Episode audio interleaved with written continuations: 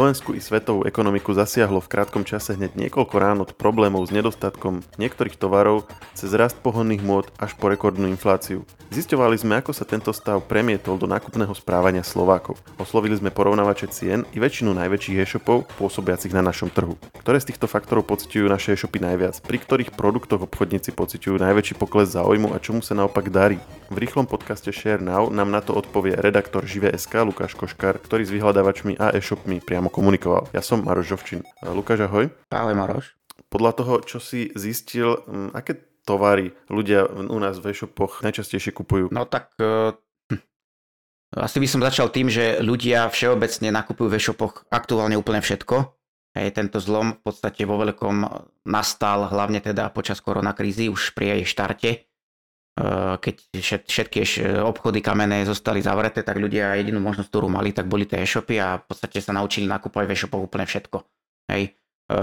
Jeden z najväčších porovnávačov cien hovorí, že ľudia bežne kupujú skleníky, hej, cez e-shop, čo kedysi nebolo úplne bežné. Prejavujú sa nejako aktuálne trendy, povedzme, či už svetové, napríklad dostupnosť produktov vo svete, alebo hovorili ti niektorí predajcovia, ako sa povedzme mení správanie počas roka?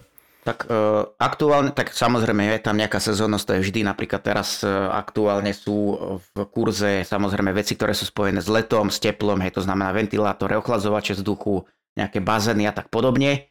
Čiže tieto veci tu vždy boli a vždy sú aj aktuálne. Čo ale trošku zásadnejšie pociťujú niektoré e-shopy, hovorím len niektoré povedali, že ani veľmi nie, ale niektoré áno. Je to, ako sa ľudia vrátili do škôl, respektíve do prác, tak po skončení opatrení, teda tie e-shopy pocitili to, ako ľudia nastúpili do prác, do škôl a pocitili to na výpadku predajov napríklad IT, hej, alebo elektroniky všeobecne, ktorá je spájana s home officeom, so štúdiom z domova, hej, čiže ja neviem, či sú to nejaké počítače, notebooky, nejaké tlačiarne a tak podobne. Hej, čiže toto tí obchodníci aktuálne pociťujú. Čiže nedá sa povedať, že by to nemalo vplyv. Ale sú tu aj veci, ktoré sú také mikrocharakteru. Hej. Keď sú tu nejaké problémy, napríklad, možno si zachytil, a posluchači tie zachytili v uplynulých dňoch, respektíve dvoch týždňoch, sa dosť preberala taká známa omáčka, čili omáčka, ktorej bude v ďalšom období pravdepodobne nedostatok, pretože čili papričky jalapeños, ktoré sa pestujú v Mexiku, Novom Mexiku alebo v Kalifornii, nemajú takú úrodu, akú by mali mať. Je to spôsobené pravdepodobne klimatickými zmenami. A celý trh celosvetový pociťuje to, že tej omáčky bude pravdepodobne málo. Tak ľudia, ako jeden z porovnávačov cien nám teda povedal, že predminulý týždeň, myslím, že mu o nejakých vyše 300% stúpol záujem ľudí v kategórii omáčky. Hej, to sú také veci, na ktorých sa krásne dá ukázať to, ako ľudia reagujú na aktuálne správy a okamžite tým reflektujú aj svoje nákupy. Čiže to sú také zaujímavosti z toho, čo tie e-shopy pri tej komunikácii povedali, ale poďme priamo na reakcie na tie krízy, ktorých sa nám tu nabalilo hneď niekoľko. Spomínal si napríklad pokles záujmu o elektronické zariadenia potom, ako skončili pandemické opatrenia. Hovorili predajci ešte o poklese záujmu o nejaké iné produkty v súvislosti, či už s koronakrízou, s vojnou na Ukrajine, s infláciou, s rastom pohonných cien. No je toho veľa, čo sa teraz nakopilo. V podstate od pandémie je tu taký dosť zásadný problém v logistike. Na to sa obchody naďalej sťažujú. Sú tu stále výpadky v logistických reťazcoch. Najväčším problémom je teda lodná doprava, hej, teda celosvetovo sa stále hovorí o tom, že chýbajú kontajnery a keď už a potom mali sme tu nejaké výpadky logistických centier, hlavne v Ázii, hej, pomerne nedávno, hlavne kvôli pandémii, hej, lebo tá pandémia tam v podstate pred pár týždňami, respektíve nejakými 2 mesiacmi zažívala taký opätovný boom, ak to tak môžem povedať. A nejaké tie výpadky tam boli, hej. Niečo sa dostalo na verejnosť, niečo nie, niečo sme sa dozvedeli, ale tie informácie boli také útržkovité. Ale hlavným problémom je teda nedostatok kontajnerov. No a keď ti skrátka vznikne nejaké zdržanie, nejaký backlog, tak ty ho musíš nejako dobehnúť. Hej. Celý trh bol v podstate zvyknutý na to, že to prúdenie materiálu bolo nepretržité, no a teraz nastal zlom, keď Skrátka, boli tam zásadné výpadky, no a teraz nejakým spôsobom sa to musí dobíjať. A keď skrátka je tam nejaký dopyt, ten dopyt prevyšuje ponuku tých logistických možností, tak reakciou trhu je teda rast cien aj tej samotnej dopravy. Takže jednak tu máme problémy s výpadkami naďalej, aj keď už to nie je v takej veľkej miere, ako to bolo pred pol rokom, povedzme. Ale na druhú stranu sa prejavujú tieto výpadky, respektíve problémy v logistických reťazcoch aj na tých cenách samotných produktov. Hej. Čiže skrátka, keď teraz stojí doprava lodným kontajnerom dvoj alebo trojnásobok ako pred 2 rokmi alebo 3 rokmi, tak to skrátka tí obchodníci nejako pretavia aj do tých predajných cien koncových produktov. Spomínali aj nejaké konkrétne produkty, kde sa to obzvlášť prejavuje? Hovorili sme o tých elektronických produktoch, možno ešte niečo ďalšie? Záleží na tom,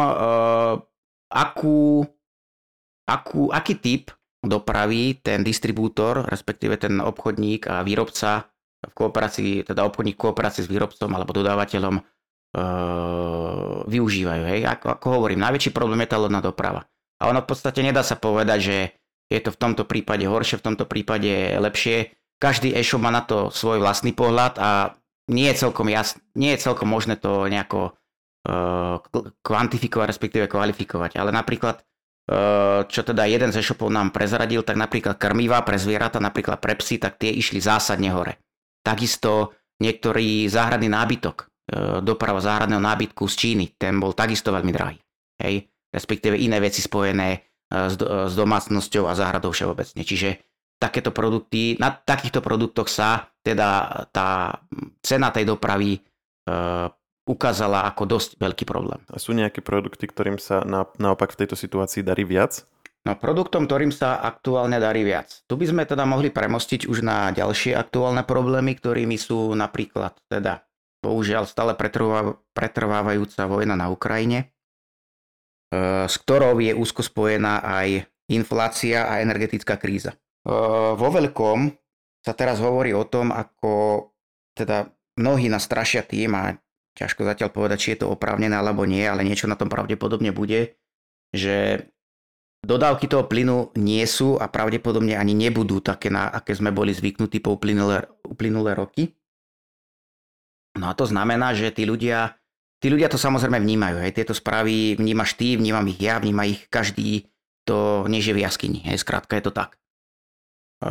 No a už na tej omáčke napríklad som demonstroval to, že tí ľudia na tie správy reagujú v podstate okamžite. A keď ti teda niekto povie, že nebude dosť plynu, tak čo urobíš, hej? Keď povedzme si zaradieš dom, nový alebo byt, to je jedno, tak máš na výber, buď si kúpiš elektrický sporák, alebo si kúpiš plynový, hej. No a aktuálne je to skrátka tak, a to mi potvrdili úplne všetci predajcovia, že ľudia zásadne si vyberajú elektrické spotrebiče, to znamená elektrické variče, hej. Takisto sa pripravujú aj na to, že budú výpadky, povedzme, vo vykurovaní. To znamená, že kupujú elektrické ohrievače, hej. Čiže toto sú také veci, ktoré naozaj nie sú vymyslené a že naozaj si to vymyslel nejaký jeden e-shop alebo porovnávať cien, ale naozaj toto mi potvrdili úplne všetci do bodky. Hej, že toto sa naozaj deje a tí ľudia sa presne takto správajú. Čiže toto je jedna z takých vecí. Potom ďalší faktor je ten, že ľudia, keďže je tu teda nejaké zdražovanie, tak ľudia začínajú tak trochu šetriť, ale šetria s rozumom. Napríklad poklesli predaje luxusných produktov, teda takých tých prémiových, respektíve nie takých imidžových, povedzme, hej. Ale naopak, ale neznamená to, že by ľudia vyslovene kupovali len lacné veci. Ako som už povedal, je tu nejaká plynová kríza a energetická kríza ako taká. Máme tu zdražovanie energií, vrátane elektriny. Tak ľudia sa teraz vo väčšej miere zameriavajú na úspornejšie spotrebiče. To znamená, že keď má človek, ja neviem, na výber chladničku, ktorá stojí 250 € alebo 300 €, to teraz trieska, možno 400 €, neviem. A majú potom vedľa nej, ja neviem, chladničku za 550 €, tak si vyberú tú drahšiu, povedzme, lebo zistia, teda hej, vyčítajú, že ten daný drahší spotrebič je úspornejší. A oni si už vedia skrátka spočítať, že sa im to v konečnom dôsledku oplatí, hej, za 10 rokov, že sa mi to vráti a budem vysmiaty. Hej. Čiže toto je naozaj vec, ktorú takisto ľudia sledujú. Ale zase jeden z e-shopov dvíha taký prst varovný, že pozor, toto nemusí byť celkom tak. Ono táto orientácia zákazníkov na energeticky úspornejšie spotrebiče nemusí byť tak celkom spojená alebo len vyslovene spojená s touto aktuálnou energetickou krízou a zdražovaním, ale môže byť spájaná aj so zmenou energetických štítkov, lebo minulý rok Európska únia teda nariadila, respektíve už uvoľnila potrebu používať nový typ energetických štítkov, ktoré obsahujú jednak viac informácií a taktiež sú prísnejšie.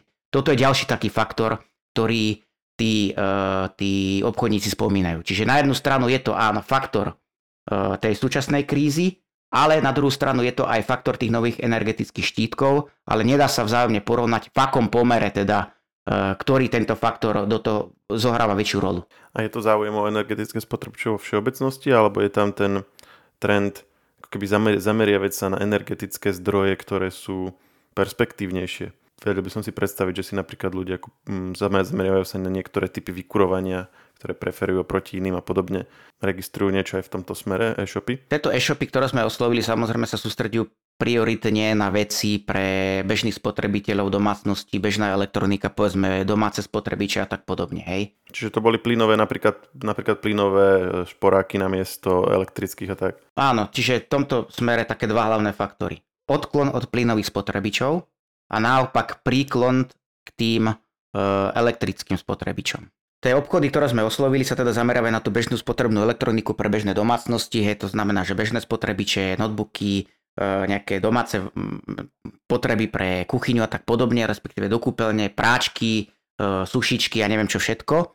Takže na tomto je teda vidieť ten jednak aj ten príklon k tým energeticky úspornejším spotrebičom, ale zároveň my sme neoslovovali napríklad dodávateľov, ja neviem, tepelných čerpadiel, hej, fotovoltických článkov a podobne. O logistike sme sa už trochu bavili, ale povedzme ešte aspoň pár vetami, aký je súčasný stav. PlayStation už sú naskladnené? PlayStation 5 je aktuálne jediná konzola, ktorá stále dostupná nie je.